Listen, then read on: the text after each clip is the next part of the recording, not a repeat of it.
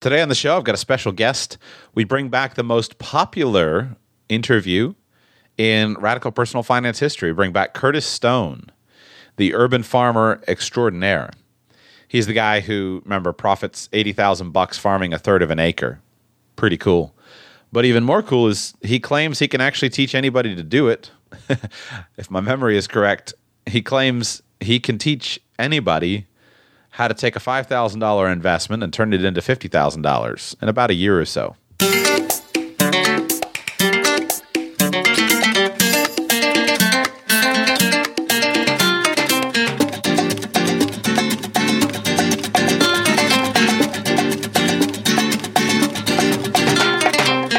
I guess I probably should have said, though, uh, for clarity, with a lot of hard work involved. Good morning. This is Joshua Sheats. Welcome to the Radical Personal Finance Podcast. Today is Tuesday, January 27, 2015. Welcome to the show. Curtis Stone is back, and this one's fun. Perhaps not quite as much grit as we wanted to, but a lot of interesting conversation.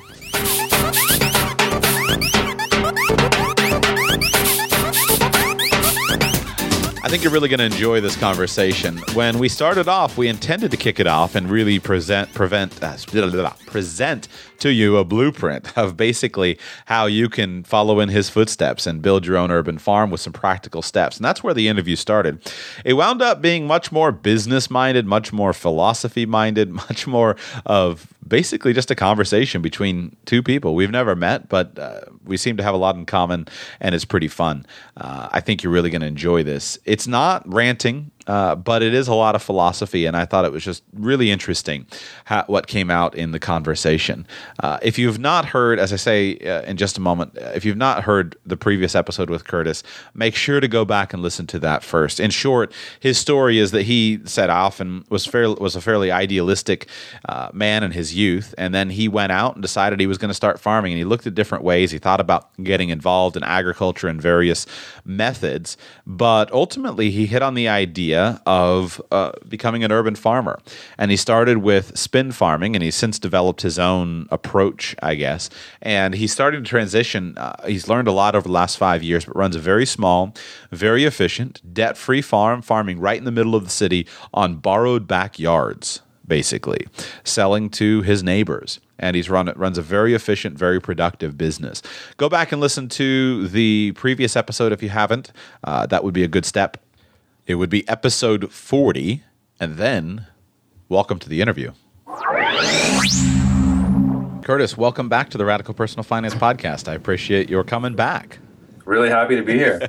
so I don't know whether you're surprised or I'm surprised, but you know, here I am, Mr. Fancy Pants Financial Planner. I figure at my most popular show is going to be, you know, one of my brilliant financial strategies and one of my in-depth teachings on the intricacies of how to how to exploit all the little loopholes in the law to to improve. And your episode, our interview, by far is my is the most uh, popular show I've ever done. Has been downloaded almost nineteen thousand times and just the most response of any of the shows that I've done by a wide margin. So, congratulations. You're officially the most popular guest on the Radical Personal Finance podcast. Wow, thank you. That's that's amazing well, that and you know four four dollars and fifty eight cents might get you a, a, cup of coffee at Starbucks. So, uh, but I know the interview, and if anyone hasn't heard it, I would recommend prior to this interview because we're going to kind of build on the last one. Go back and listen to it, and episode 40 so you can find it at radicalpersonalfinance.com slash 40 uh, the title was making 80000 bucks on a third of an acre with an urban farm without owning land. And uh, that's kind of your story. So i don't want to spend a lot of time going back through that. I'm just going to ask if anyone hasn't heard it go back and listen to how curtis um, starts his you know how he he borrows and rents all of his backyards in the middle of the city on which he farms and has a small and profitable operation. It's it's well worth listening to. It's episode 40. Listen to that before this show. Uh, but I want to build on that and just simply say I have heard from many, from several uh, aspects of uh, several listeners who your show just really was a transformative, eye-opening experience for them, and several of them are trying to are, are following in your footsteps. And so, what I'd love to do today is is kind of build on that and give some ideas for how people can can grow. Yeah, that sounds great.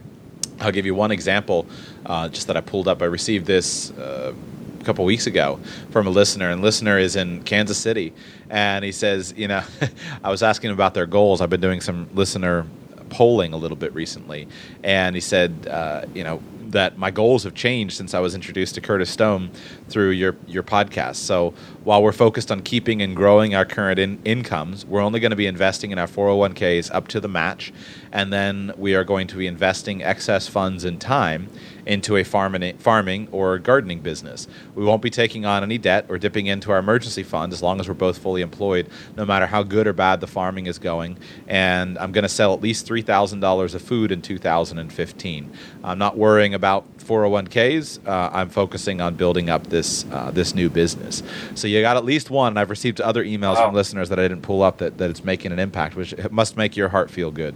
Oh, totally. And I to be honest, I've been hearing a lot of that stuff lately. I've uh, I've gone out, done a lot of press, and uh, especially over the last year, and it's been incredible the response. And I mean, nothing tells you more than uh, you know you're on the right path when um, you're having success in your own personal life, but you're also helping people improve their lives. And uh, that's yeah, that's that's what it's all about. I mean, I I, I wish more people could tune into that and and uh, do the same thing themselves. Yeah, it's been, I mean, since I released the show, and I know one of the things we'll make sure to give details on at the end, but wanted to get you on before your Florida tour.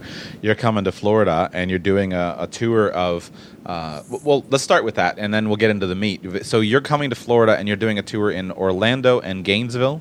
Yeah, so I'm actually leaving for Florida tomorrow. So Tuesday, I'll be there tomorrow night. Right. We have a evening lecture that's free in Gainesville on January 28th it's about two hours, and there'll be some question and answer stuff. And then we've got a uh, the next day, in the 29th, we've got a, a, full day workshop in Gainesville, and then um, the 31st until February 1st, we've got a two day workshop in Orlando. And uh, then uh, right after that, I head over to Long Beach, California, and I've got a couple more U.S. Uh, dates in there as well. Awesome and this is going to be cool. And I know if, if people, I, I, probably shouldn't have put it up here at the front, but uh, but if listeners haven't um, heard the previous, it's not going to be relevant for them. But uh, I know I've got a friend. We're going to at some point get you here to West Palm. I've got a friend that I've been working with locally, who we're trying to build out some of the local food infrastructure in, in West Palm. And I've got more ideas than than ability than, than bandwidth to do it right now. but I'm at least going to try to do that. If I can, I'm going to get up. I'm not sure if I will, but gonna, if I can, I'm going to get up to Orlando to um, uh, to see you if I can. Yeah, that'd be great. Up. We'll see. So let's get started. So let's use this ex- this example listener of mine from Kansas City. 31 years old, husband, father of, of a beautiful 13 month old girl, and he's trying to get started with urban farming. And let's use him as a an avatar, as a proxy for our listener.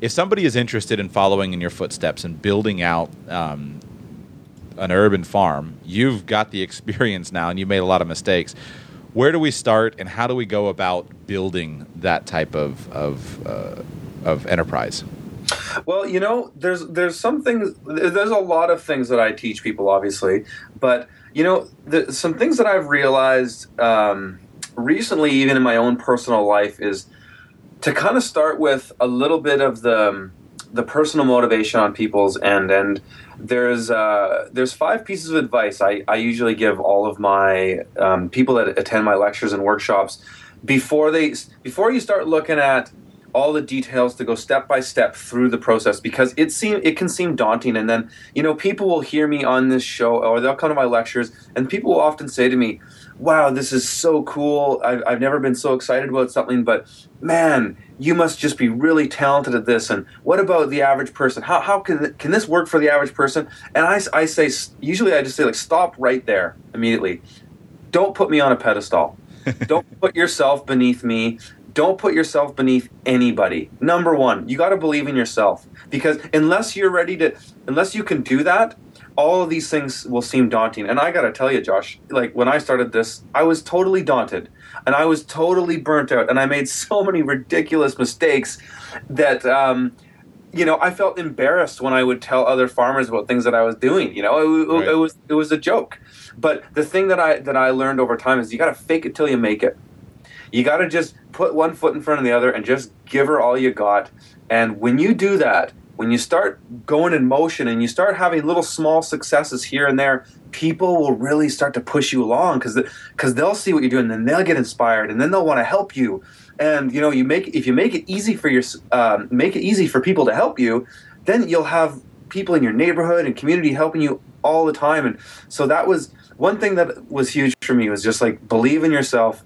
You know, there's some other things too that I think are really important for people getting started is is follow the path of least resistance. And so, I mean, what I mean by that is that if you keep running into roadblocks with certain things, then be more like water and flow like water. Water doesn't push its way through things, it works around. And so, you know, a lot of people in my sector come in with big ideological plans like i want to you know it's, it's the whole save the world mentality which is good and i, I, I have that myself but you got to kind of put your ideology in your back pocket a little bit for a while and just get some small successes. Because if you say okay i want to go to living off the grid growing all my own food producing all my own energy all this kind of stuff i want to make my own um, biofuel or whatever it is you know start with something simple and, and get some successes and move forward. And and don't and, and don't just like shoot for these big ideas and then you know be discouraged because it just seems so it's so daunting. So just like start small, you know.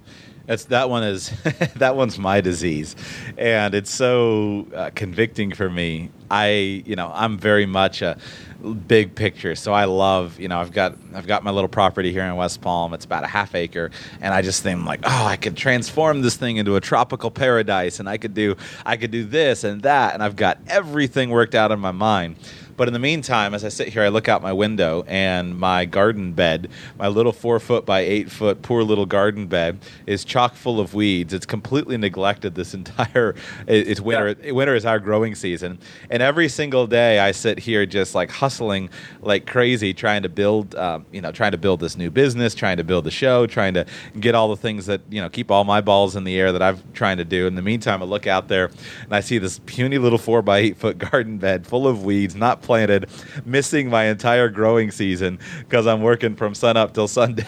and well, and that, that's it, right? And, and that and that's where people often fail, and that's where I failed. Is when right. I started, I took on way too much, and it was just like trying to balance a hundred things at once, and then I just I just had a hard time getting ahead because what I what I one thing I've learned is uh, at least for myself, is multitasking is a joke. Like multitasking right, is this thing that everybody thinks that they they should do because we live in this culture of you know be busy, have lots of stuff going on, but it's like you just have so many things. You're balancing so many things at once. You just can't get any particular thing done and done really well. Right. So I think it's like important to set these goals and achieve a goal and then move on to the next one. But don't move on to the next one until you get one done. And so it's you know, kind of working through these things. And maybe, maybe in your case, it's like, you know, have a small garden and just make that happen, and, right. and, and forget everything else, but just make that one happen.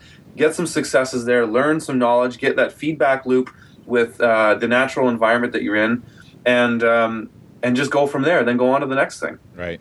Yeah. Pretty much decided that the only way it's going to get done is a if I I have simply chosen that I can't do it all, and I've got to get some uh, some other stuff squared away but I've just the big one that gets me is the daylight, and you know I get to the end of the day around five six o'clock, and I'm ready to quit, and it's dark, and so I've just got to readjust my schedule and go out at noon.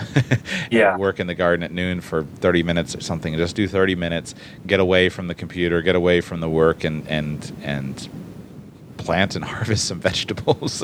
yeah, I uh, I think it's you know I, I've been trying to just change my my morning routine as well. And I, I listen to uh, you know Pat Flynn, the Smart Passive Income, mm-hmm. and you know I um, some of these other guys that talk about how important a, mo- a, morning routine is. You know, and and so one thing I've been trying to get into is I I get up. Um, and for the first four hours, I don't read emails. I don't. I don't get distracted by things. I just get into what I'm doing, and that I try to involve exercise into that. Mm-hmm. So, I mean, right now I've got a foot of snow on the ground. It's starting to melt now, finally. but um, you know, I set my bike trainer up in my in my living room, and I get on my bike for a while. And one thing that's the best though is if the weather's kind of nice, is to go outside and just be outside for a bit, and just get your hands in the dirt or just feel connected, and then come back and for me, I mean, I'm working on a, a bunch of different stuff right now. I've got a, a book coming out on a, pub, a major publishing house next or this fall, and I've got an online course called Profitable Urban Farming coming out next month. And um, I've been working on a computer for like ever since the fall, and I'm sure you know similar to, um, right. case to you. But I find I've got to I got to break my day up, and uh, when I'm on a computer for you know 12 hours of the day, I got to like every couple hours I got to get up and do something. I, I built myself a stand up desk, so that's for you. That's helped. Um, but uh, you know, just get outside and just do something with my hands. And I often find that my creativity really comes out when I'm doing something with my hands and sometimes I'll just sit at the computer screen and stare at it for an hour and not write a word. and then some days I'll write 7,000 words in a day. But it's like I got to break it up and get outside and active. So, what would be the type of goal that you would encourage someone to set? Would it be like my listener said, I want to make $3,000 in 2015? Would you start with a monetary goal? Would you start with a goal crafted differently? How would you, how would you apply that to well, your business? Yeah, I, that's a great question. I, I think really if before you make goals you got to figure out you know, what's your outcome like what what are you looking to do with this are you looking to be a farmer so you can kind of take control of your family's uh, you know nutritional intake are you somebody who wants to start transitioning to making a living as a farmer um, you know first paint out what that is set set um, those those targets to be like yeah, what does this look for me? And and so let's just say, for example, if it is I want to make a living at this, then um, you know, depending on your situation. I mean, when I when I started farming, I went, I jumped right in with both feet. I took a huge risk, um, but some people aren't willing to do that. So I think if, if and, and and some and if they're not, maybe they're in a better situation where they don't have to. If you if you can hold your day job for a while and transition into something, set a monetary goal. Like say say um, you know you've got a quarter acre in production, or that you can set up into production. That's a good place to start. I think a quarter acre is the most amount of land that anybody who's going to start doing farming should start with if you don't have uh, any previous experience. And just say, okay, the, the main goal here is let's um, we'll keep our day jobs. We'll work on this on the weekends and maybe two or three hours a day. We'll um, do a farmers market once a month or something like that and then set, set a goal like let's let's try to make $5000 from the farm this year. And uh, you know that can subsidize our income a little bit. And then then we'll scale it up the next year. And then maybe you can start tr- uh, scaling your, your hours back at your previous job or maybe just go for it. I, I, I think there's a lot of benefit in just jumping in and taking the risk because humans are incredibly adaptable. Right. I mean, we are resilient creatures. We've we've survived on this planet for a long time now, and we've we've gone through all kinds of atrocities, uh, natural disasters. Is right. uh, when when we have to make things happen, we make it happen, and I think everybody has that ability in them and i don't believe anybody when they says they they, they don't because i you know when it comes to survival you're going to survive. And i'm not i'm not suggesting you go and you know throw everything on the line sure. or even do it the way i did but um, you know take some risks. Put put you know put yourself in a, a, little bit of a position where it's like yeah okay we're taking this seriously. This isn't just uh, mickey and around. This is this this is serious business. Even if it's like okay like a modest goal. Let's make a few thousand dollars from the garden this year and let's let's let, let's let's do a farmers market once a month. Let's let's talk to a couple a restaurant or two and and, and just and just see what, what kind of stuff we can sell and get and get things going that way. Well, the reality is also much of the challenge is in making the decision to do something. It's, oh, huge! If you think about, I like to interview people that that go off on big trips and go off on a sailing adventure, and I have, I don't remember where this came from. I think it was a book, and the guy was saying the biggest the decision to you know the biggest decision is the one that's done two years before uh, two years before when you decide I'm going to go sail around the world. And that's made two years before you leave. After yeah. that, it's just a process of of going through things. And exactly. I think even in my own life, whether it's the decision to uh, to get married or to leave a job and start a business or to to leave a business and go to a job, whatever it is, the hard thing is the decision. That's where all the stress is. Once the decision is made, it's just simply a matter of step one, step two, step three, and then not quitting when things go wrong.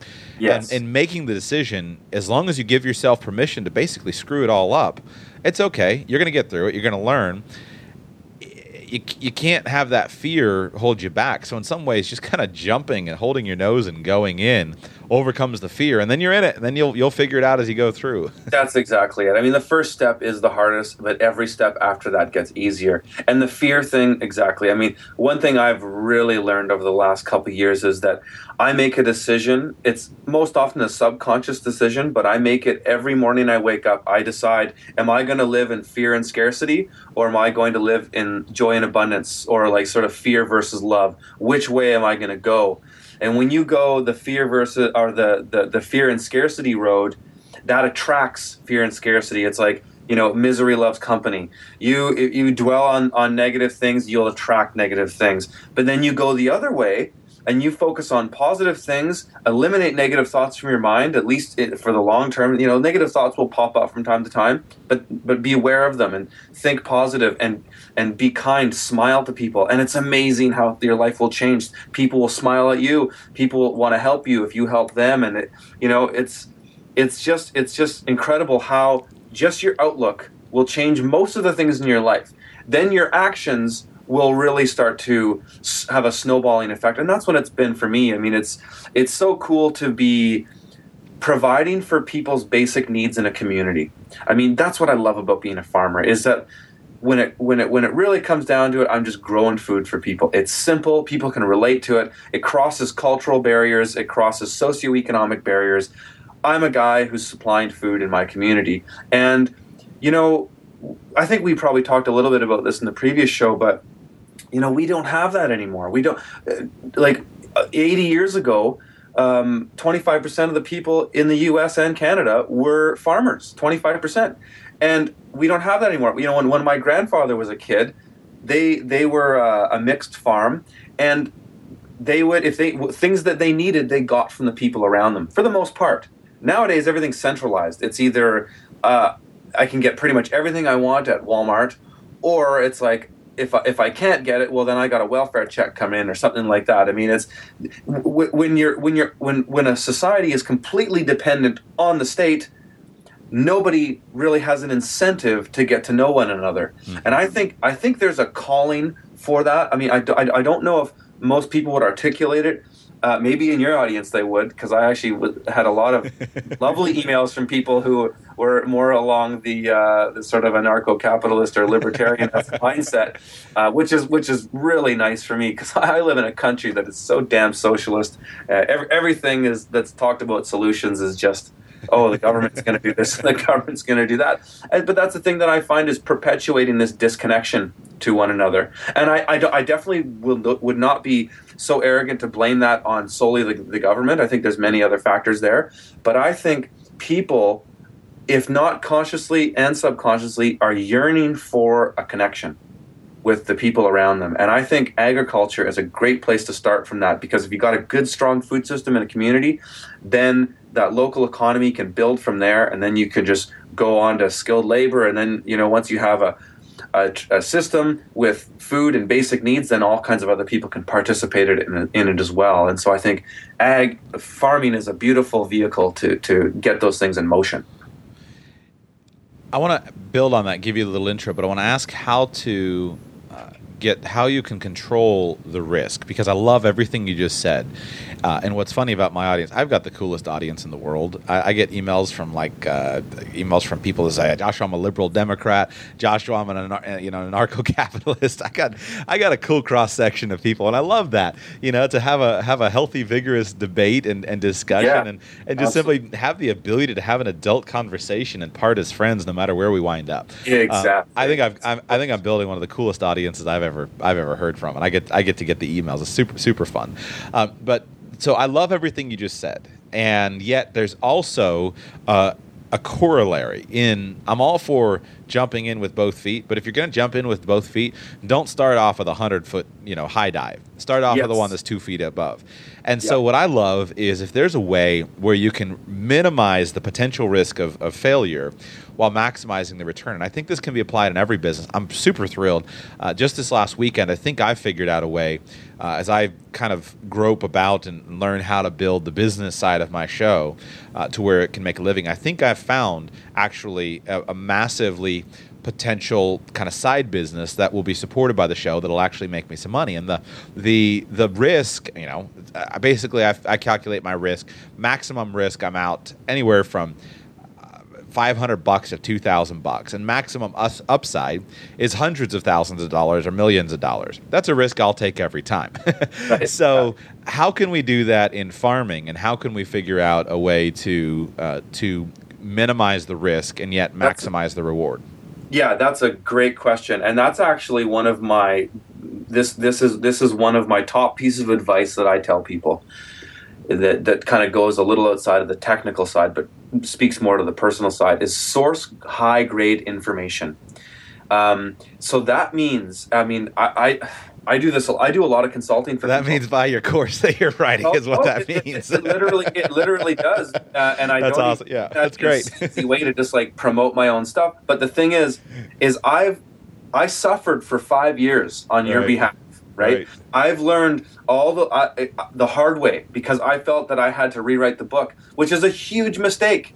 I mean, I did learn a lot of things from other farmers, but it's the it like you know people have suffered on your behalf. Right. So why would you go and start from point A when you can go? You know, don't go to university for this stuff. Don't right. go get a master's degree in urban agriculture. I know, I know. There's people that are providing it. Don't go waste twenty thousand dollars. I'm talking about spend if you spend thousand dollars on a little bit of consulting and going to some workshops and doing some online research and reading some books you will save yourself years of trial and error and thousands of dollars of wasted money. And and you know one example is i didn't really learn this right away. I did in my last couple years and i actually you know would pay people from consulting and and actually you know, hey, I'm willing to bring value to the table for you because I really value your information.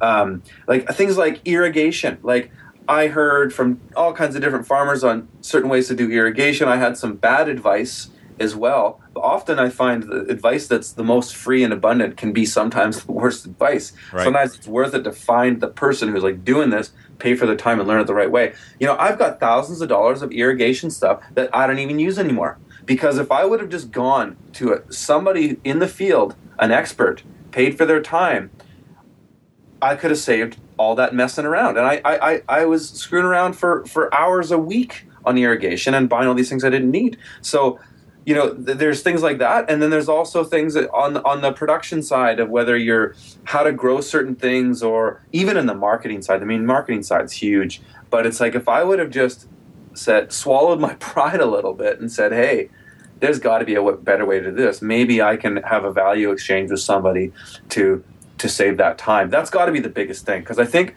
most people, you know, it might be a little different from, from your audience. I, I the emails that I got from some of your listeners after doing your show was a lot of real practical minded people um, that I kind of people I really identify with. Mm-hmm. Um, that were like, okay, you know what's what's the step A for me, and you know they come in from a previous career and want to start something new, and it's just um, you know go go go the path of least resistance, go learn what you can from other people and start from there and then you don't have to suffer i mean the whole reason i've put together this online um, course this profitable urban farming course people if they're interested can just go to prof- profitableurbanfarming.com and sign up for the, the newsletter when it when, when we release it. Um, is that my goal is is sort of uh, i don't want to say altruistic but but i would like to see millions of small farmers across the US and Canada start farming. Because I think decentralization is sort of a way that we're going. I mean, I look at some of the cool technology today and it's this trend of decentralization. It's awesome. It is awesome. And and I think there's going to be some technological solutions for urban farmers. I'm working on some myself. Um, but I would like to see these millions of small farmers across the US and Canada so build this like local resilient system. And it can start with farmers and then it can go into other things. But everybody needs to eat. That's the beauty of it right, right it's right. simple. Everybody needs to eat. You can't argue that. So there's going to be a need for farmers. And you know california's in this massive drought right now which and they feed well california and florida in fact feed a lot of north america. So though you know the california thing can't last forever. And so there's going to be a need pretty soon. And there already is in demand. Right. But right. i'm talking like serious need I think there's yeah. a I think there's a demand and there's not much perceived need right now. In my yes, area, exactly. I have looked for local sources and I can't find it. And I know I just pull my friends and I know the demand that is that is there. And uh, it's but it's hard to find the supply and so uh, I think it's I think it's changing. I want to I want to jump on. It's so funny. I, you and I'm I, we got to we got to actually meet. I got to make a point. If I can get up to Orlando, I will. Um, yeah. But like you and I, we seem to jump on all these things that, that are consistent. So this weekend, my business idea uh, is, and I'm not going to give the subject out, but I finally figured out. I think the course that the market is screaming for uh, from me, and it, it, just it was I was blind to it until Friday, and all of a sudden I figured out, and now and I can't get past it. I'm like the this is this is what the market is screaming. There's a demand for, and in order to meet the demand, I need to create a course. And so I was I've been thinking about this this like course idea, and thinking, okay, how do I structure it? I am so convinced beyond measure of the benefit of the course I'm going to create that when I think about the dollar amount, the highest dollar amount that I can put on it, I cannot conceive of how it could be anything less than a 10 or 20 times or 30 or more rate of return for the for the person if they're in the right demographic that I'm going to target with this course that I'm going to create. And like I, I can't see how it's not uh, doesn't I mean just so much more valuable. But what's funny is I'm thinking through, okay, how am I going to position it? I was uh, thinking about the, uh, I was thinking about what I need, what I need to learn to prepare what I need to do. So the first thing I did once I figured out the idea, I said, "Oh, okay, I need to go and I need to get some information." And so I was researching, and I've got three courses, uh, two of which I already have access to, and one of which I probably need to buy, that are all focused on how to launch a successful online course. This is the information that I need specifically at this point in time.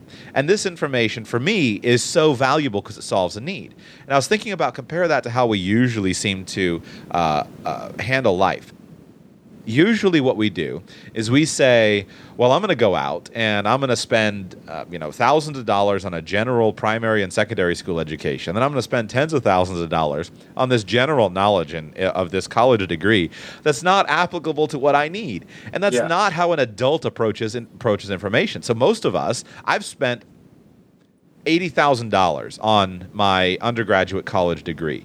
And that was so foolish as far as the payoff of, of investment versus potential reward.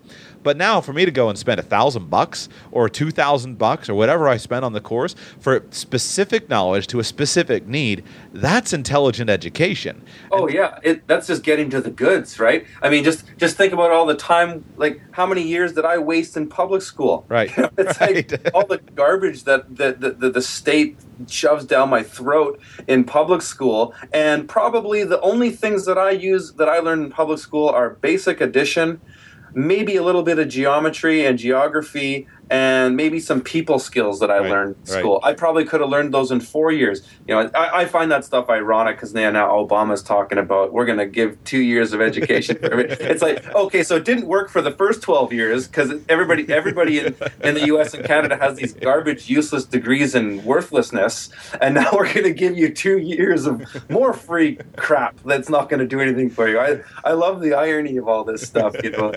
but that's it, you know, and that and that goes back to the source high grade information. So forget the crap.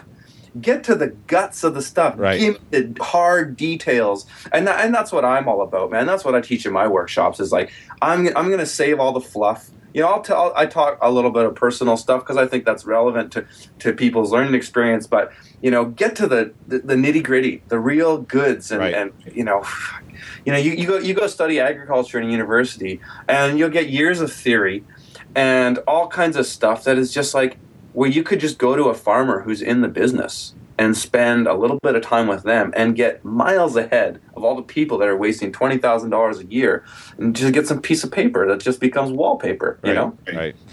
And here's what's so cool though. Here, part of the decentralization thing.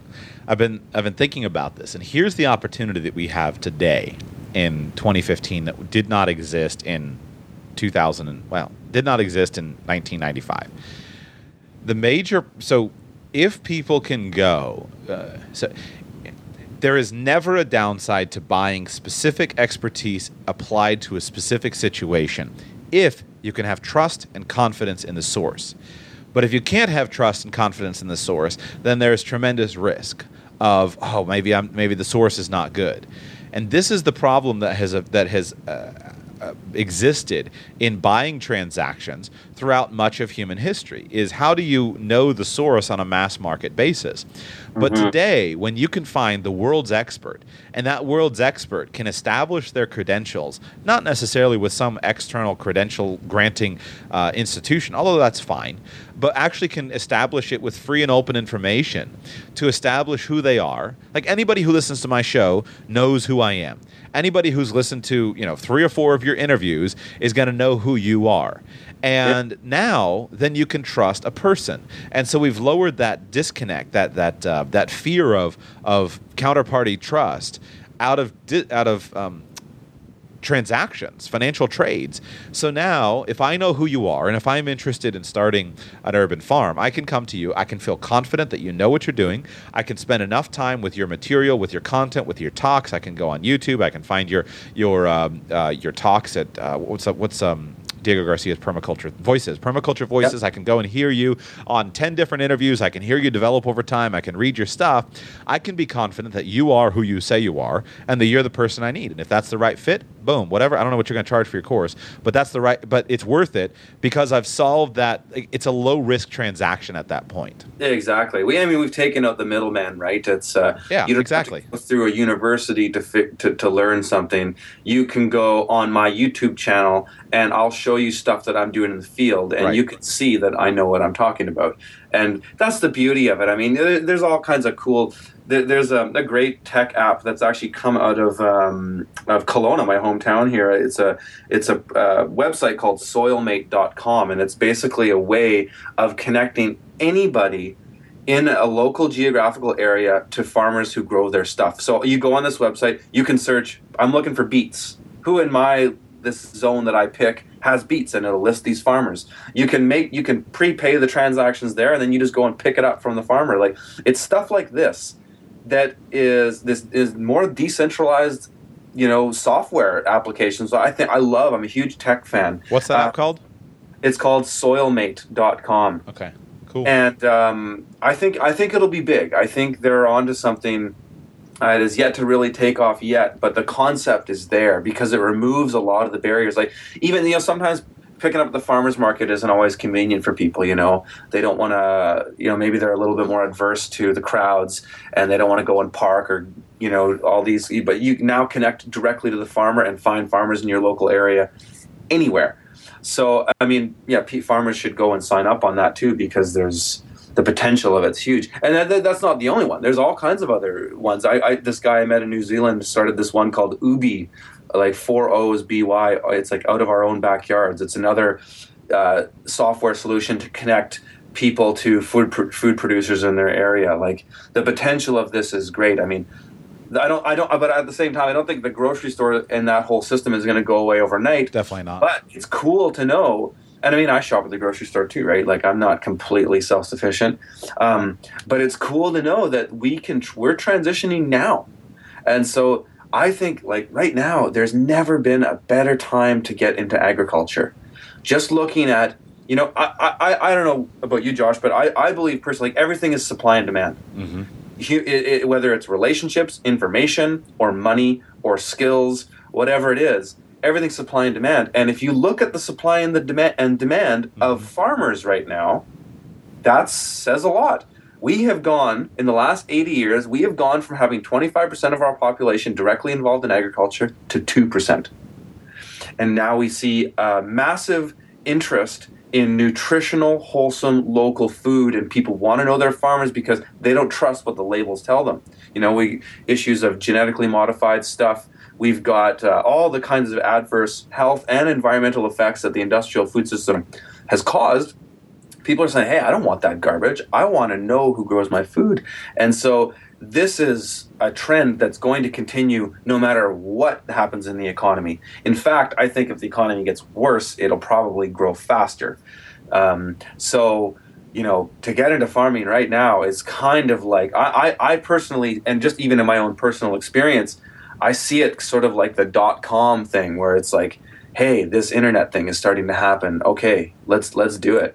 Um, I think millionaires will be made in farming in the next ten or ten or so years because there's going to be a massive need. I mean, farmers are aging, right? The average age of a farmer in North America is around 60 years old, and there's not enough people moving in to fill those jobs. So, you know, we talk about the economics, whether it's inflation and rising food prices because of rising energy prices. Right now, this is just a little anomaly, I think. I mean, it can't last as far as energy prices. Food prices will continue to go up. They have been for the like steadily since I was a child. That's not going to change. But the the real fact of the matter is is that there's just not enough farmers, and so if more if more people aren't going in to fill those shoes of those farmers, you won't have any food at any price. Doesn't matter. Right. So you know, the time is now. It's it's interesting. This last couple weeks, I've been personally researching a few things and trying to figure out if there's any way that I can actually start a personal experiment of exclusively isolating the GMO food variable in my diet. And I'm overweight, and I've been overweight for a long time. And it doesn't make sense to me why I'm as overweight as I am with regard to knowing what I know about uh, nutrition, physical activity, recognizing how much I eat. Like it's never made sense to me. And so I've had some experience with some family members who finally kind of figured out some external factors about basically toxins and the impact of toxins on, on their body. And I've been trying to figure out one of my projects for 2015 is to try to figure out like is there's it, am I just do I just lack discipline? You know, that's what I always I've told myself for years. Well, Joshua, there's something wrong with you. You lack discipline, or is there something going on? And because I I shouldn't be as fat as I am. I really I don't think I should be. So I was reading um, some uh, discussion and listening to the guy who wrote what's the, uh, documentary. I haven't watched it yet, but I was listening to a talk by the guy who gave the documentary uh, "Genetic Genetic Roulette," I think, and he was presenting information. And Michael Pollan? Yeah, no, it wasn't Michael Pollan. Uh, he, I know Michael Pollan. I've read some of his work. Uh, I'll find it in a second. I'll Google it one, one, once we switch the conversation back to you. But um, it, uh, I'll duck, duck, go. Excuse me, I don't Google anymore. Uh, so I was reading about it. I was wondering, I'm like, huh, I wonder could my some of my health issues be a result of GMOs? But the problem is is is to isolate that variable because a lot of times if you go to GMO free, then you go to uh, you know you go to organic, or if you go to uh, I mean there are other things in it. Well, organic. I'm not trying to isolate necessarily organic, inorganic, although I'd prefer to eat organic. I'm interested in isolating that GMO variable, mm-hmm. and it's so I've been researching. Is there any way that I could do it? It's tough, if not impossible, for me to do because the supply doesn't exist locally.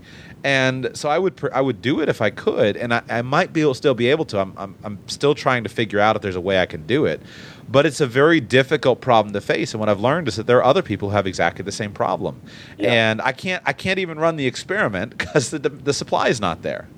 Right, right. But that I mean that tells you that the demand is there, then, right? Yeah. I mean, there's yeah. a huge market opportunity in all this for anybody who, you know, the, the, the, cool thing about, you know, our roots as North Americans, we're pioneers. We, we, we were, we are in our blood. Most of us have farmers in there. So um, I don't think any of this is anything new. And I don't think it's anything that, that, that, uh, that anybody wouldn't be capable of themselves. But I mean, I, as far as the GMOs, I totally agree with you. When you go to a whole food diet, and I'm, I'm by no means a nutritional expert, but I've got a pretty damn good quality of life. I mean, I go even in the winter here, uh, you know, two feet on the snow. I'd go up my greenhouse and pick fresh kale and spinach and juice it in the morning and make a make myself smoothies with frozen berries and things that I get from other farmers around me. I mean, it's a pretty cool quality of life and. Uh, but you know, I also eat a lot of uh, good bacon and, and stuff like I eat stuff that's fatty as well, but I eat good quality. I know the farmers that I get my stuff from, and man, I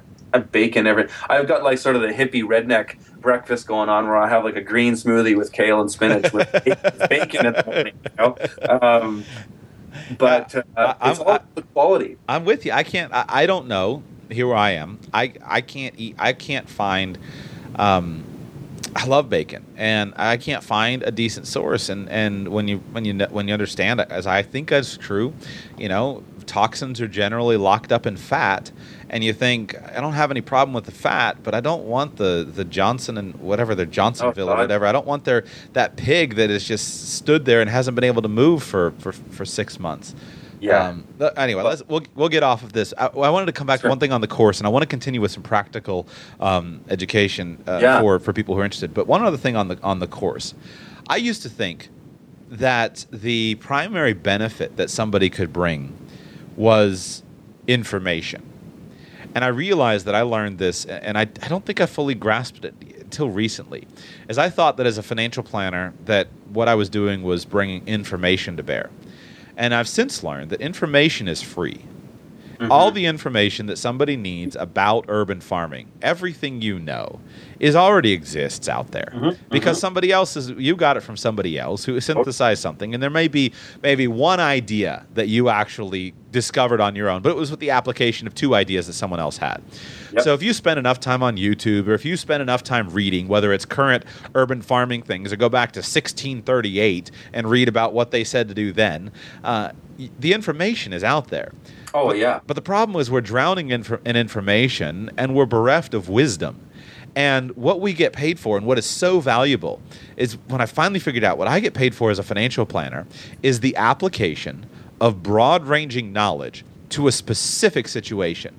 And that is worth big money because it saves time. And as information that's- multiplies and multiplies and multiplies and multiplies, we don't need information. We need application of wisdom to a scenario. I think of uh, you mentioned earlier Tim Ferriss's podcast. I listened to an interview he did with Kevin Kelly, and I'd never didn't really know anything about Kevin Kelly, and I was just fascinated by this interview he did though, because he made the statement. He said, "I predict that in the future, books will be free, and what we will pay Amazon for is not the book." Is for the suggestion of the next book to read, because that's Well, what's yeah. overwhelming and it blew my mind and since then i haven't gotten away from it that's what we need is we need the application of expert information in a specific situation and that's what experts bring to the table Well, and that's just it because um, you know, going on what you said there too is that yes, you're right. All the information is free. It's all there. Right. But how much time do you have? And the more information, we are in an information age Right. where information is in an abundance, but expertise is in scarcity. right So, so you know, what what can I do to save time to sift through all the crap? Spend a thousand bucks and Right. go straight to the heart of the matter.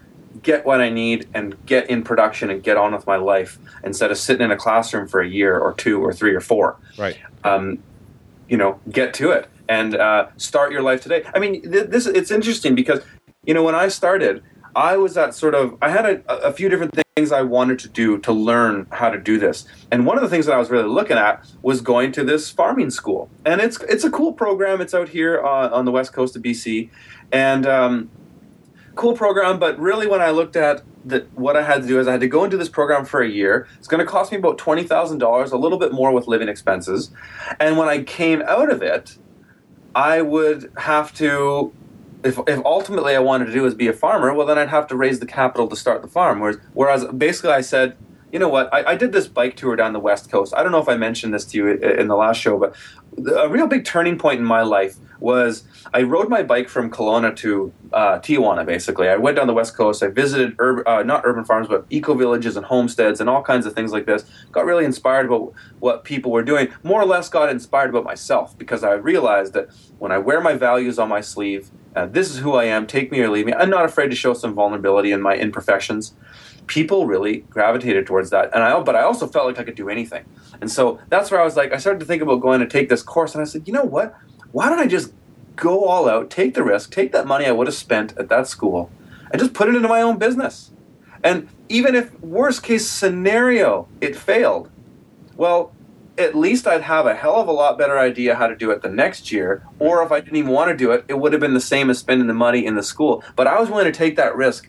in the sense that if I do okay, then I can do it again the next year and maybe make some more money at it. Right. And so that was a far better um, thing to do is to just let's go for it. right it, resonates with me because same thing. I mean, I try very hard not to regret the past. We all are, you know, in, in, many ways, our lives simply reflect a series of decisions we've made, and you can't go back and predict anything. But I've had the same thought, man. If I would have taken that eighty grand that I spent on college, and I would have just simply said, I am going to blow every last dime of this. Uh, well, I'm going to blow ten thousand bucks on books and I'm going to read them, and I'm going to blow seventy thousand bucks on you know just wasted business things. I don't think there's any possibility that I could finish blowing the seventy thousand dollars without having a few million dollars in the bank. Like if you if you give yourself that if you give yourself the permission to fail, and you give yourself a little bit of capital, not even necessarily a lot, but a little bit. Let's say I put myself on a budget. I'm going to waste you know 50, I'm going to waste twenty thousand dollars a year over the next four years until I get a business that that that that uh, that that works.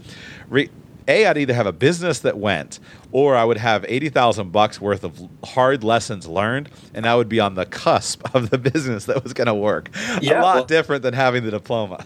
well, and that's the thing too is that you know, like you said, give yourself the permission to fail, but then take that and fail better. Learn, right. uh, learn from your failures and channel those and um, because if you don't learn from your failures then you're then you're wasting time right so failures that's good that's good and and and, and again it go it goes back into this choosing fear or love in your day-to-day life and when you choose love you look at things positively and so every time i screw something up i go hey there's an opportunity and and and the cool thing about it too is i mean I, i'm i'm of the thinking i'm I'm sure you can relate to this, and probably a lot of your listeners too, is that when you really boil everything down, everything just comes back to human relationships. That's mm-hmm. really all that's important. I could lose everything in the stock market. I could have my house burned to the ground. People could steal all my crops. But at the end of the day, all that matters is the relationships that I've built in my life. And so, you know, when, this comes back into like failing is that in the sense like you know sometimes we fail with each other like sometimes a customer of mine might complain about something right and so every time there's a failure there's an opportunity to turn a negative into a positive by saying okay these these this person is giving me an opportunity to make it right and so this is something my dad really hammered into my head my dad is a real like a small businessman did many different entrepreneurial things when when um, in his life but he always said you don't just make it right, you make it better. So there's an opportunity. So for example, like you know, somebody come, would come to my farmers market stand and say, "Oh, I, I bought a bag of salad mix from you last week, and it, it's spoiled by the time I go home." So it's like right there is an opportunity. So what, what is a salad? What does a bag of salad mix really cost me in the day? So to give them another one is doesn't cost me anything, but to make it better now turns this situation that started off negative into something better. So, okay, here's a bag of salad mix. Here's a few other things as well. Right. And then they leave with a smile on their face saying, wow, I wasn't expecting that. I, because most, most people, when, when, when people take criticism, the most, most of the time that just a guard goes up in front of them and they say, oh, it's defensive. Oh, what? No, what are you talking about? I never have this. And this, this sort of pride mechanism kicks in. But it's like, hey, humble yourself. You know, here's an opportunity for now to make this person uh, make their day better. And you know what? In the end, they're probably going to come back the next week and bring their friends. Right. So that's what I mean by taking an opportunity that was bad, not just making it right, but making it better. That's how we can make we can uh, with our failures, we can always fail better and improve ourselves through that process. And you really only do that through experience. You, you, you don't really get that when you go to university for something, right? I mean, let's let's face it too. I mean, we're like we said earlier, we're in an abundant information is in abundance, and like universities since they've been subsidized by the government have gone rampant. I mean, everybody everybody's got a degree now, right? I mean, pe- right. people working as a bouncer at a bar probably have a degree in like social science or something. You know, who knows? But everybody's got a degree, so it, it all goes back to the supply and demand thing. If everybody has the same stuff, its value goes down. And so, a degree today eh, I'd, I'd, I'd, say you're better off putting your money into a, a, business and starting to make something happen, get into production, provide. provide it's, it's so simple in business right? Provide stuff that people need. Right. Right? And keep that, them happy. That, yeah that's really all it is. And and it can be so fun along the way too because when you go into that love based mindset i mean every day is fun. Human relationships are incredible. I mean i love even just with farming. I mean, I love going on the road, coming to places like Florida and meeting awesome people too. But I mean, just with farming, I mean, you get to talk to great people all day. People who shop at farmers markets want to talk to the farmer. I mean, it's right, it's right. a dream, man. Right. I want to share one concept. I love everything you said, and it it it just shocks me when big businesses don't seem to recognize if I just keep a customer. It's like like their entire goal is to tick off their customer sometimes, uh, and little you know little businesses know that. Hey, what is a what is a what if here it was spoiled here three bags of salad mix and, and a bunch of other stuff with it, and it's it's so cheap compared to future customers. But I want to go back to something you said on failure, and this is turning into into swap business uh, stories, I guess, instead of uh, how to start an urban farm. Uh, but you and I, I, we seem to have a synergy of some kind. Um, one concept I, I thought that just excuse me, one concept I learned that has completely transformed my willingness to fail is to stop thinking in terms of success or failure and to think in terms of feedback Hmm. And what I realized, I believe if I were to cite the source, I believe this was part of years ago. I thought I wanted to become a copywriter and write, the, you know, uh, write advertising literature, and it seemed to be kind of an ideal business for me. I was okay at writing. I figured I could I could do it from anywhere in the world. I could make a lot of money, so I pursued it. I bought a course, and I was going working my way through this copywriting course, and I think they were talking about the the failure rates. And the thing about copywriting, when you're writing, let's say a, a traditional direct mail, uh, an advertisement in the mail. Now, now you see it online, but there's still plenty in the mail. Is you're always just testing, and you're always testing, and you send out one letter, and you see what the response is, and then you send out another letter, and you see if the response is better or worse. And you're yeah. just getting feedback. And if the response is better, then that letter becomes your standard. And that's the one that everything's measured against. And you're always, always testing, testing new things, trying this, trying that, trying this, trying that. And a copywriter, a salesperson, never thinks in terms of success or failure. They just think in terms of feed- feedback well, this one flopped, this one had ba- had a bad response rate. We'll trash that and go on to the next thing. It's no big deal. So they test in small batches, and then they continue on, and they don't worry about and assign this whole emotional uh, weight to oh this letter just failed. I am a terrible person. My business is a disaster. I should just quit. I hate my life. No, this well, that letter didn't work. Feedback. Marketplace gave us feedback. Move on. And that's what capitalism is supposed to be. Yeah. Money is just a form of feedback. But what happens is we often assign this great emotional weight to certain things, and we say, "Oh, if I do this and this business doesn't work, it's going to fail." Ignore failure it's just feedback. Uh, market mm-hmm. says this isn't valued. Market says this is valued. And if we disconnect this emotional weight and just listen to what the market is saying.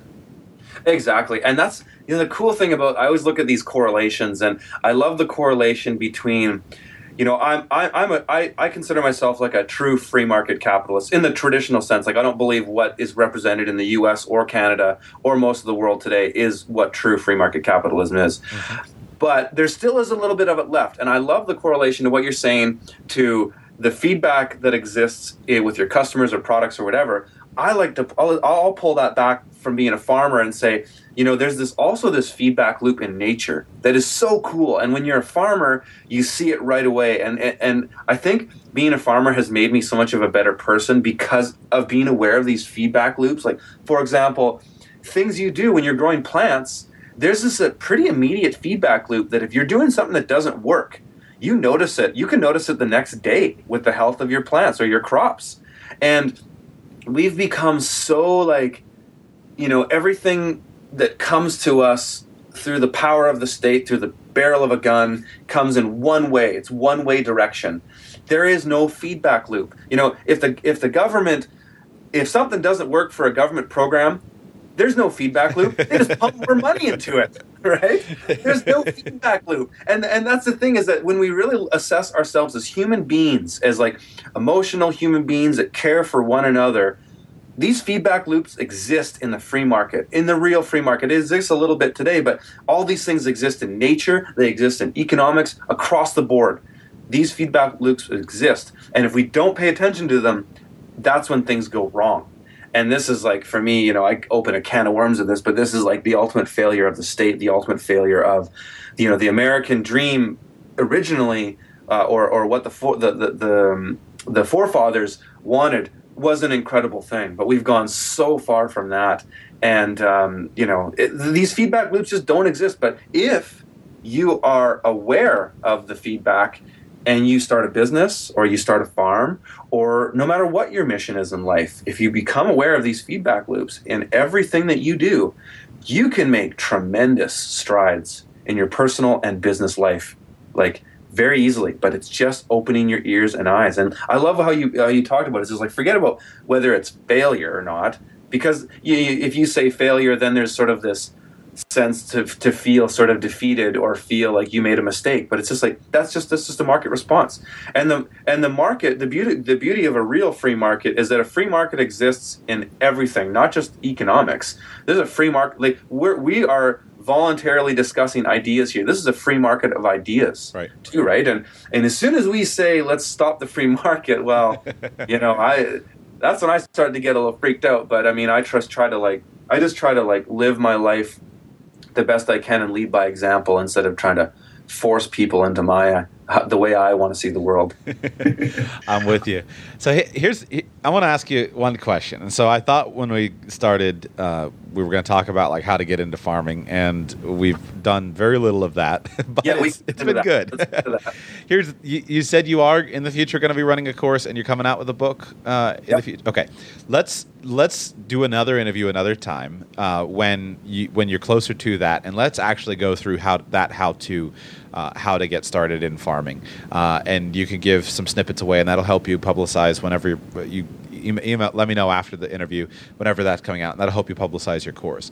But yep. I want to ask you a question now uh, before we wrap up. I want to I want to ask about investment, and here's here's the question. I've had a number of people contact me, and they're interested in. Uh, in investing in things like like you describe, you know, local economy, sustainable agriculture. They're interested in, in supporting ideas like you like you have. And frankly, this is probably where I am. I would love. Uh, I'm working hard on some business pursuits, and although one of my backup plans is to start an urban farm in my backyard in the backyard of all the neighbors, that's one yeah. of my backup plans. But uh-huh. right now, I don't think it's it's not my primary plan. But I still really would love to invest in it. I'd love to invest in, and I'd love to own or or be a partner in a local, uh, you know, free range cattle operation. You know, we've got uh, one mm-hmm. of the mm-hmm. most amazing places in the world for beef production is here in Florida, and I just drive through Central Florida and I think, look at the squandered opportunities here, and and obviously there. Are, anyway, how yeah. could I, as an investor, how could an audience listener as an investor who's who has a similar philosophical bent to what you're describing, how could they actually invest their money profitably into uh, an organization operation like yours or, or with similar ethics? Yeah, okay. Um, well, first of all, I'm in no way an investment advisor. I don't want to tell people what to do with their money and then have something go wrong and then they say hey that was a bad investment. So I, I am not i'm not the best in that regard but I, have got some ideas on some things that i think uh, in time in the future will will can will prove lucrative for people in a couple ways. And so i don't um, it's interesting you know your show is about finance for the, most part, and I, I definitely um, agree with you on any and most things regarding finance. But I like to think about investment in a more holistic way. I like to think about the sort of the triple bottom line um, return that you can get on investment. So, and what I mean by triple bottom line is the economic, the social, and the environmental benefit. And I think this is where this is where new capitalism or new free marketism will go because it just makes sense. Um, so there's some cool things. I, I, met a I met a young rancher in uh, rural Alberta. I was teaching a workshop there, and he had a really cool way of getting investment for his farm. And so when you're starting a, a, a like a ranch, a pasture pasture raised uh, pork or cattle.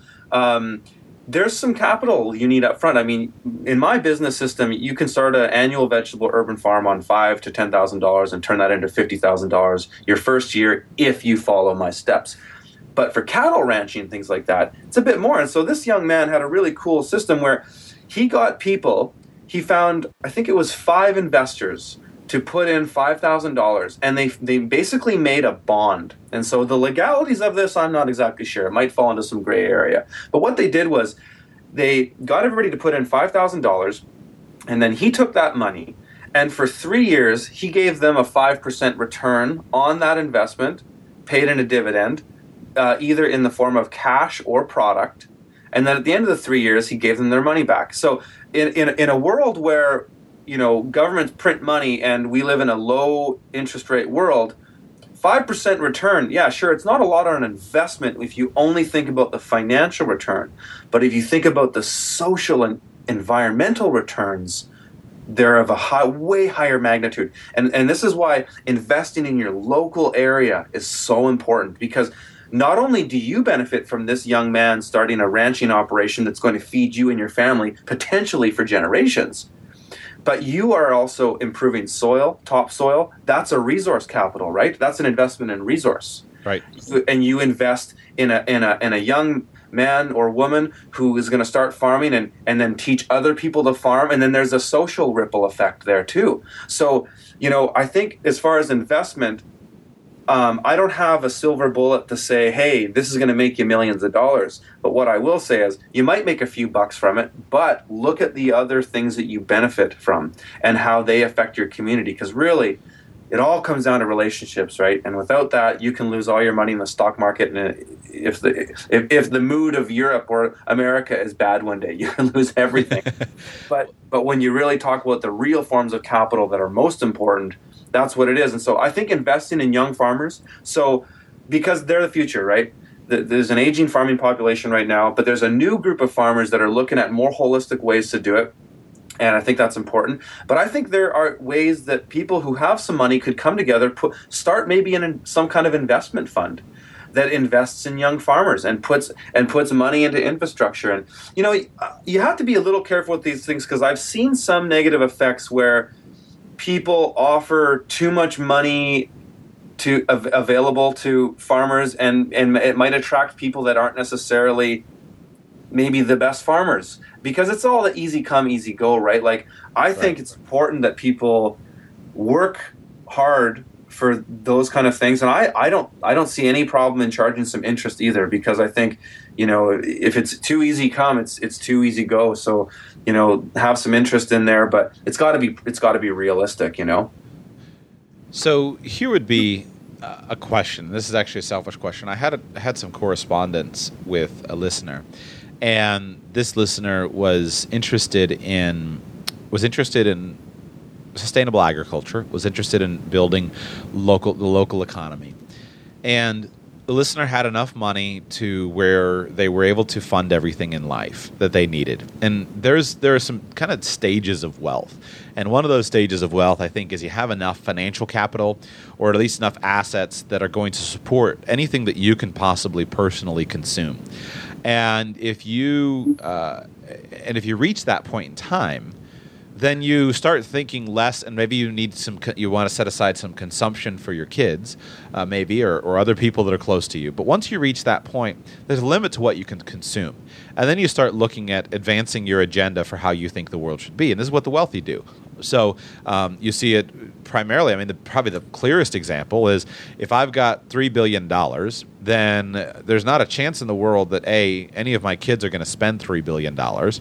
So, and there's not a chance that I'm going to let the government spend my three billion dollars. So I'm going to give you know a couple hundred million to the kids, and I'm going to put the rest of it into my nonprofit foundation, and that allows me to change society from beyond the grave and never pay taxes on it. That's the whole point of many philanthropic, mm-hmm. you know, so-called philanthropic nonprofit organizations is to change society over time, and it allows wealthy people to extend uh, past money into power, which is ultimately one of the things that money is often tied to.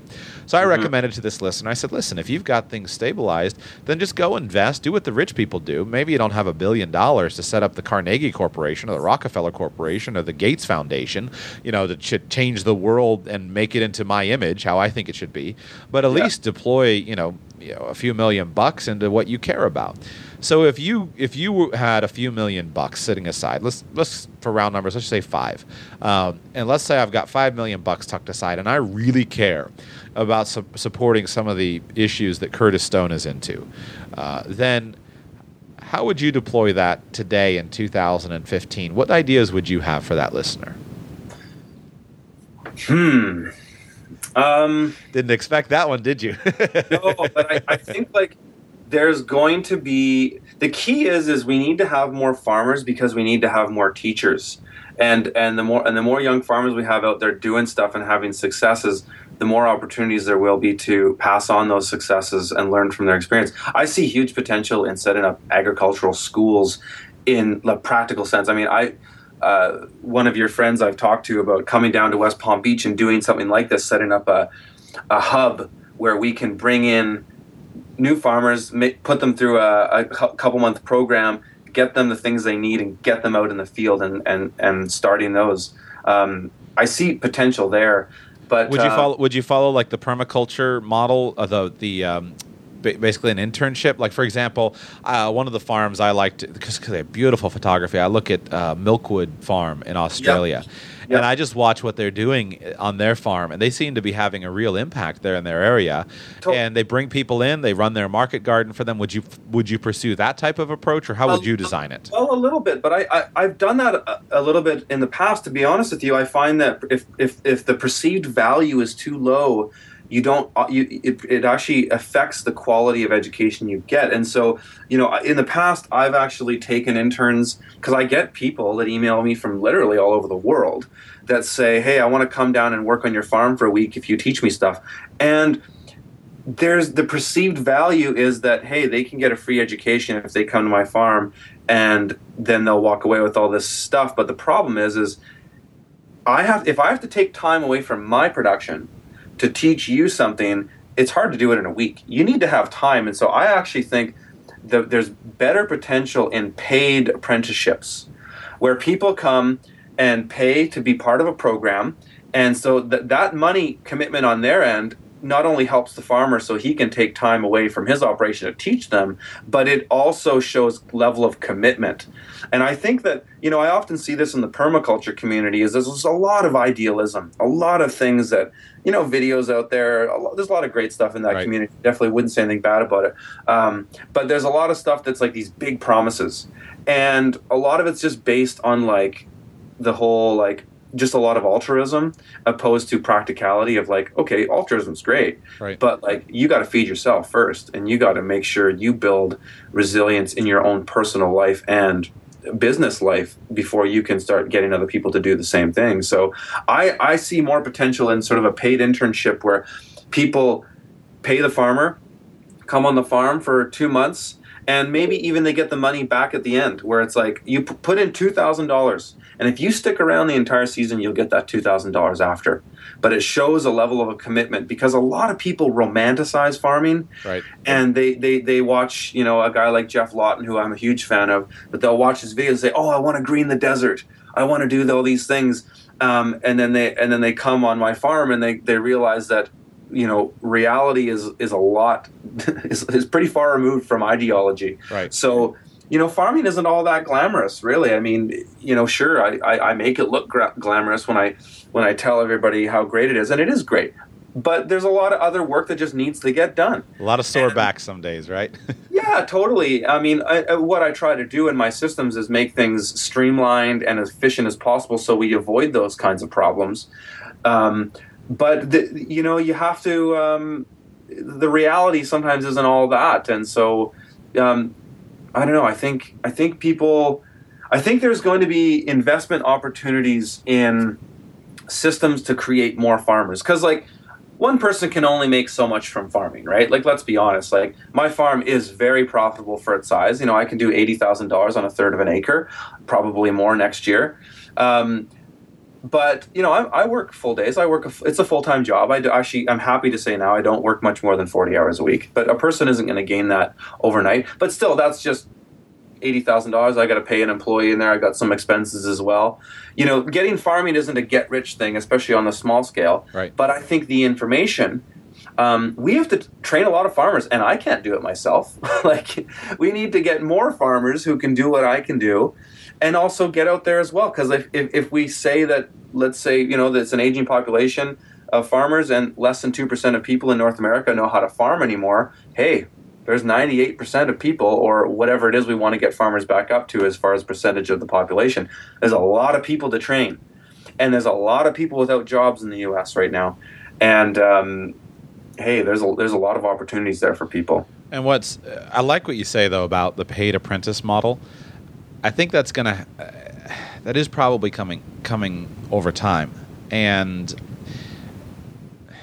it's kind of a mixture because if you actually look at some of the the heroes and some of the the um, some of the heroes, I mean, the, the reality of a paid apprentice is going to attract probably a different caliber of person. And Yes. if I were serious about getting into farming, I bet you what I would do, how I would approach it. I would go and WWOOF somewhere or volunteer somewhere for, uh, you know, for a few weeks and let the romanticism get out of my blood and Totally. just get into the hard work. Okay, I wouldn't I wouldn't pay money until I'd first dealt with the fact of Joshua, are you being romantic about this lifestyle? Exactly, that's And- a great point. or are you actually serious about willing to do this? And once Yep. I got that out of my blood, man, I would pay anything I had. Uh, I mean, assuming I had a little bit of savings, and if I didn't, I would get some. I want the best instruction in the world. So if I, you know, I want to, I want to go, and if I had to pay to go and, and work on Lawton's farm, or if I had to go and pay to work on Salatin's farm, or if I had to go to pay and and work with I don't know Mark Shepard or, or Greg Judy or whoever the other kind of heroes of the heroes of the faith, so to speak, um, I would pay because a, that's going to get me social access. You know, Salatin launches his interns and they've got their business set because they oh, we're part of the Salatin brand. Well, and there's a model there too that Right. There is a pay model there too, and that's the thing where that's what it really is. Like from um, from my end, anybody can come to my lectures, anybody can come to my workshops. That's a cheaper way to get my time. But if you want my time on the farm, you're going to pay because I don't have time to waste on people that aren't going to be successful Right. if you're going to come on my farm, you're going to pay that because I want to make sure that you, that, like just what you said, Josh, is a great point. Is going through some WWOOFing.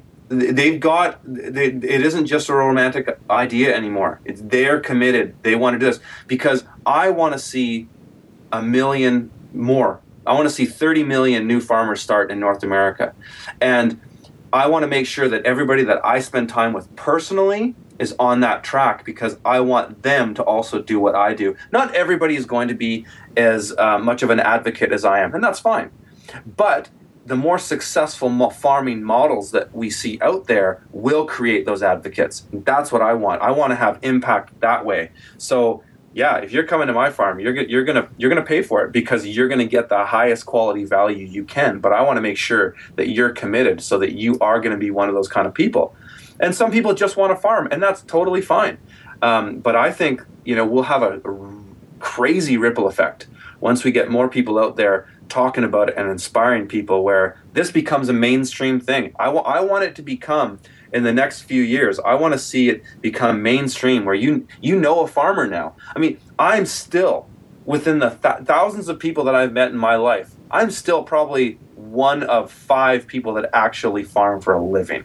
Like it's rare. Wow. I know more people that have studied public relations or political science or fine arts than I do farmers, and I'm a farmer. Right. Like I, I, they're still in a huge minority, so I want that to change. Interesting. You know, interesting. I have to I have to provide the counter argument for the stuff that we were talking about with college. That's what college uh, used to be and still is in some places. The reason you pay, you know, hundreds of thousands of dollars for a, you know a prestigious exclusive university is you're paying for social access, and it's still worth the money for people who are getting social access. Yeah. and there was always there there always has been and there still is for those who didn't have the money in the same way that if there was somebody that came to you and got your attention through their hard work and through their dedication and through their whatever just their character qualities you wouldn't if even if they didn't have the money you would bring them into your wing and that's what still you can still do that. If you don't have the money to pay for access to that social circle then it would still happen. So that was the whole point of university originally is Yeah. to allow the social circles to stay pure and that's the whole point of the the boarding school system. That's the whole point of harvard. That's the whole point of i mean Totally. there's, there's a reason why every i don't know how it is in canada but in the united states you don't you don't get to be president unless you're part of the club. You know there's a harvard or yale somewhere in your in your uh, somewhere in your history or a, or a bunch of them somewhere in your family Totally, and if you and the, the key is is like I mean this sounds cliche, but the key is if you really want to make it happen, you'll make it happen. And I just find, as unfortunate as it is, is that sometimes the dollar value is just a better way of vetting the person. Right. Like I don't want. I'm not trying to say oh, to, to get access to, to me or this kind of farming requires X amount of dollars. I'm not saying that at all.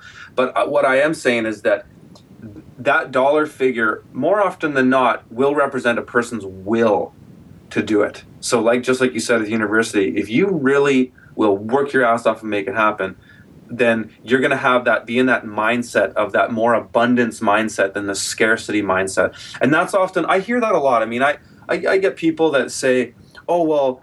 you know, what about why don't you have like X amount of free tickets for people that are marginalized or whatever? And, and you know, it's like, and, and we do, we always do in our workshops. There's always some kind of like scholarship or free stuff to some degree, but you can't help everybody. Um, but it's like, if you're stuck in that scarcity mindset, well, then this might not be for you. You, if you want to do this successfully, you got to get out of that mindset and start to see the abundance that actually exists in the world. Because frankly, the guys that are really rich in the world, Warren Buffett, whatever, love them or hate them, they're in that they're in that mindset. Yep. They're in that abundance mindset, and abundance attracts abundance.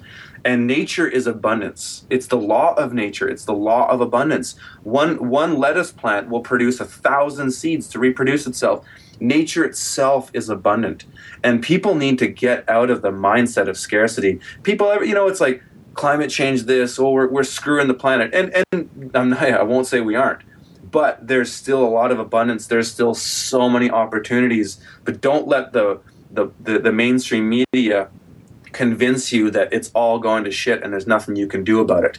You know, that you can do something about it. You just got to believe in yourself and take action.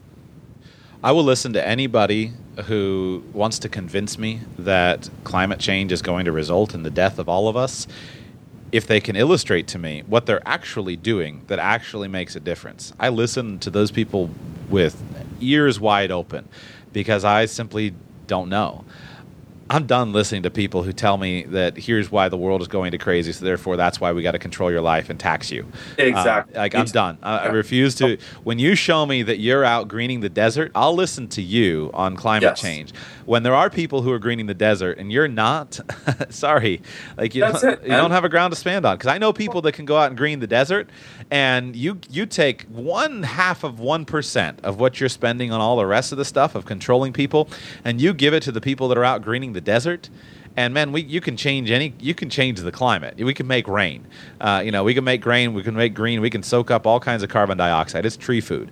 And I'll when you show me you're actually putting your money where your mouth is, and you're not just sitting around trying to control me, I'll I'll believe it. And I'll that's exactly it. I'm it's, sold. It's, it's all the same mechanisms that are used over and over again in history, and people don't really seem to learn. like so, the, the good the people that do will and the, and they'll always be the change makers but you know it's just all this fear crap. I mean yeah i'm not i'm not saying that climate change exists or not.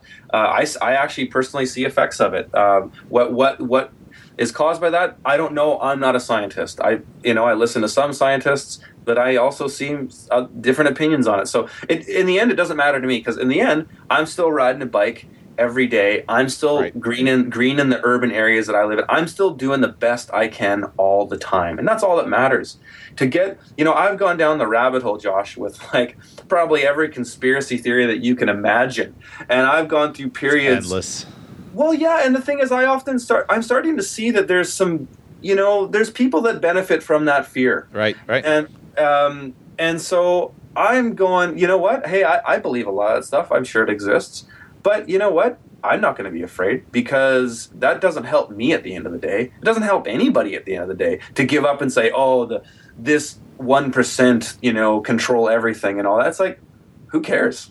like, right. maybe they figured out something that we haven't. Maybe, maybe there's some things we can learn from them. You know, I'm just so tired of this like race baiting and this this class baiting of people saying it's us against them. I'm so tired of that crap because it doesn't get you it doesn't change your position. It doesn't help you whether it's true or not. Whether you know there's some people have privileges and some don't. Yeah, they do. Get over it. Move on. You know, every everybody can say that somebody else has it better than they do. Even the in the one percent my family only makes a hundred million dollars a year. Well, this guy's family makes a billion dollars a year. It's like somebody is always going to have it better, and somebody's always going to have it worse. Get over it, move on, believe in yourself, put one foot in front of the other, and just make it happen. And stop and stop complaining, and just and just do it. I mean, I'm just so tired of the the people that are just, you know, they, they they're well intended there's a lot of you know there's a saying i don't know who says it but it's like the road to hell is pa- is paved by good intentions and i see that so much in the mainstream media especially because the mainstream media has really gone to the left uh, as far as obama and uh, you know I, I i grew up in a left family i mean i have a lot of left opinions in a way but but um, i when it comes to making people afraid of each other especially when it comes to like well, you're a black person and, and I'm a white person and you have this and you have that. It's like, who cares? We're humans. I'm a human being. Why don't you just call me by my name instead of calling me about, about what I am? Like, I'm a farmer and I'm a human. That, that, that, that's good enough for me, you know, and let, let's work together and, um, and make things happen. Yeah, it's it's a there's a time of personal transformation. You know, sometimes I think I think where people react. I know where I reacted, and, and who knows, maybe I still do, and who knows, maybe I still will, is you get disillusioned when you find out you were lied to. And that's tough oh, to take. Yeah. And what, no matter what it is, whether it's you know, when I was a kid, I thought my parents were perfect, um, and then I realized they were people and you're like, wow, that's disillusioning. You know, here I was, I thought my parents were perfect. or when you think, you know, wow, my political party is, wait a second, what's going on? I've been lied to. It's kind of disillusioning, and it takes a little time to to get over it. But but the good news is that more people who can live, and again, go back to that open information and open discussion, that can be super super valuable for people. Um, totally. So Curtis, uh, so you're let's see, I'm we're recording this on Monday the 26th. Uh, when are you when are you going to be in Florida again? Tomorrow, I'll be in okay. Florida tomorrow. Leaving on the 27th, I'll be in Gainesville January 28th for a free lecture. So I think we've got room for a lot of people. Come out, um, check it out. That that might inspire you to come to the workshop in Gainesville the next day, which is a one day workshop. But then I've got a two day workshop in Orlando, which is there's a lot of information in the one day you'll get. Uh, there's just with two days, of course, there's going to be some more, a little bit more stuff, and then I'm on my way to Long Beach, California. After that, gonna thing in Seattle on the 14th of February, back in BC on the 21st, doing a workshop in Puerto Vallarta, which I'm pretty stoked about. Fun, awesome. On the February 28th, March 1st, and anybody can just go on my website, greencityacres.com. I've got all those dates there, and if people are interested in my online course that I have coming up. You know, the basic premise of this course is I want to save you two or three years of the mistakes I made and get you ahead so you can start making money as a farmer right away. It's profitableurbanfarming.com and they can sign up to the newsletter and they'll get a notification when the course is released. Do you have an estimate of when you think you're going to be publishing the course? Yeah, the cor- we're hoping we're shooting for one month from today. We're okay. we're right, we're in post production right now. We're cool. we're ed- editing the last bits of video, and the, the content is is up. It's it's a really cool site where you can navigate. You it views like a book with chapters and sub chapters, and then there's you can read content, and then there's videos on how to do stuff. Like I've been filming content for this thing for two and a half years now, so it's got you know, tons of stuff in it. And um, if I would have seen this stuff, man, I would have it would have saved me a lot of time. Are you doing a big like uh, timed launch videos, kind of the, the, the product launch formula? Are you just uh, are you just kind of doing a simple launch, or what kind of launch are you doing? We're kind of we're kind of launching it I, I, don't know exactly. I don't manage all. I have a, a partner in, in, the U.S. named Luke Callahan, and he he manages the sort of the production. And what we're doing is we're we're just going to launch it because we want to get this information out to people, and we're going to launch it for a lot cheaper than what it's worth. Basically, I, I can't. I don't know the price exactly, but we're going to launch it for probably half of what it will be over time. But we want to get the information out there and we want to get people using it. And we want to, we're committed to making it better and better constantly. And so when you, when you sign up for it, you get access to it forever. So, um, we want to make it better over time. But I mean, it's, it's slick. Like this thing is, like I said, the, inform- the, the, the, information is so valuable and it goes into so much detail. And you can watch it from the convenience of your own home. You can view it on an iPad when you're out in the field. You're like, how did Curtis do that thing? You know, you can pull out the video and, and, and, and watch me do it. Awesome. Well, tell you what, let, um, give me a week or two, but then let's see if we can get you back on and let's you you prepare kind of some thoughts and let's go ahead and give some info to help you with your course launch. Uh, and let's do another let's do another recording because it was fun conversation. We kind of got off base, and let's see if we can uh, help you with your course launch because I know for a number of my audience that'll be helpful, and so maybe you can put together some more of the outline that we worked to. We're gonna go with today how to get into urban farming, and that'll help you get some people in that in, in that course. I'd like to I'd like to For do that sure. if you're willing. Great. Yeah, absolutely, Josh. Anytime. Awesome. Well, I will. Um, maybe I'll see you in a few days. If I can make it to Orlando, I will be there. I'm not sure about it. It's a busy week, but uh, if I can make it to Orlando, I'll, I'll be there. And anyway, thank you for coming on.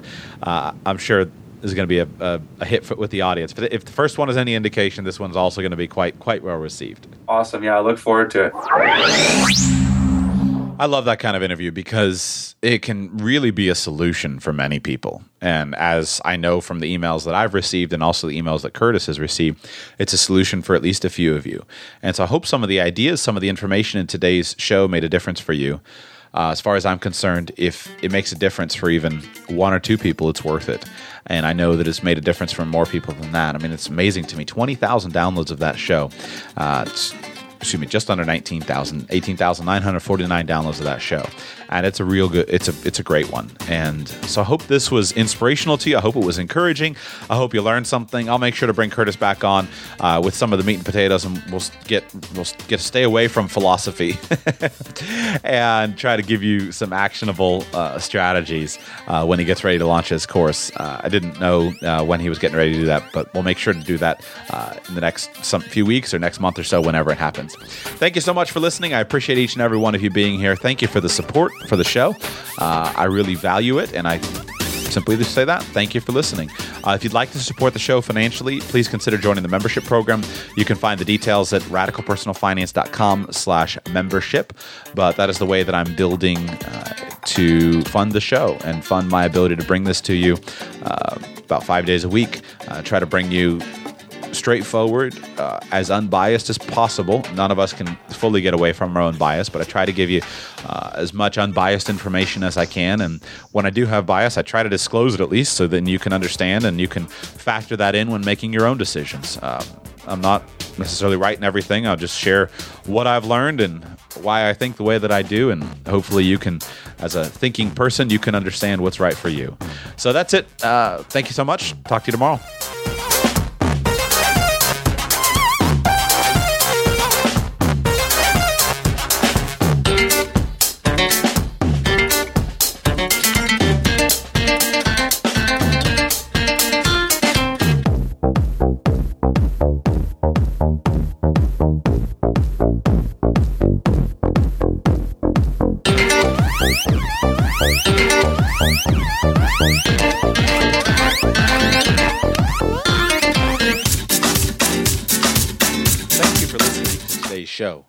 If you'd like to contact me personally, my email address is joshua at radicalpersonalfinance.com.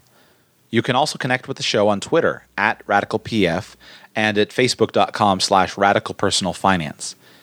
This show is intended to provide entertainment, education, and financial enlightenment. But your situation is unique, and I cannot deliver any actionable advice without knowing anything about you.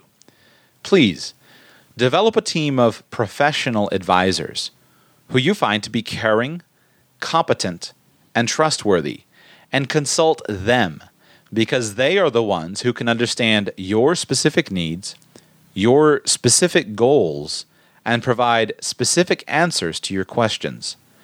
I've done my absolute best to be clear and accurate in today's show, but I'm one person and I make mistakes. If you spot a mistake in something I've said, please help me by coming to the show page and commenting so we can all learn together. Until tomorrow, thanks for being here.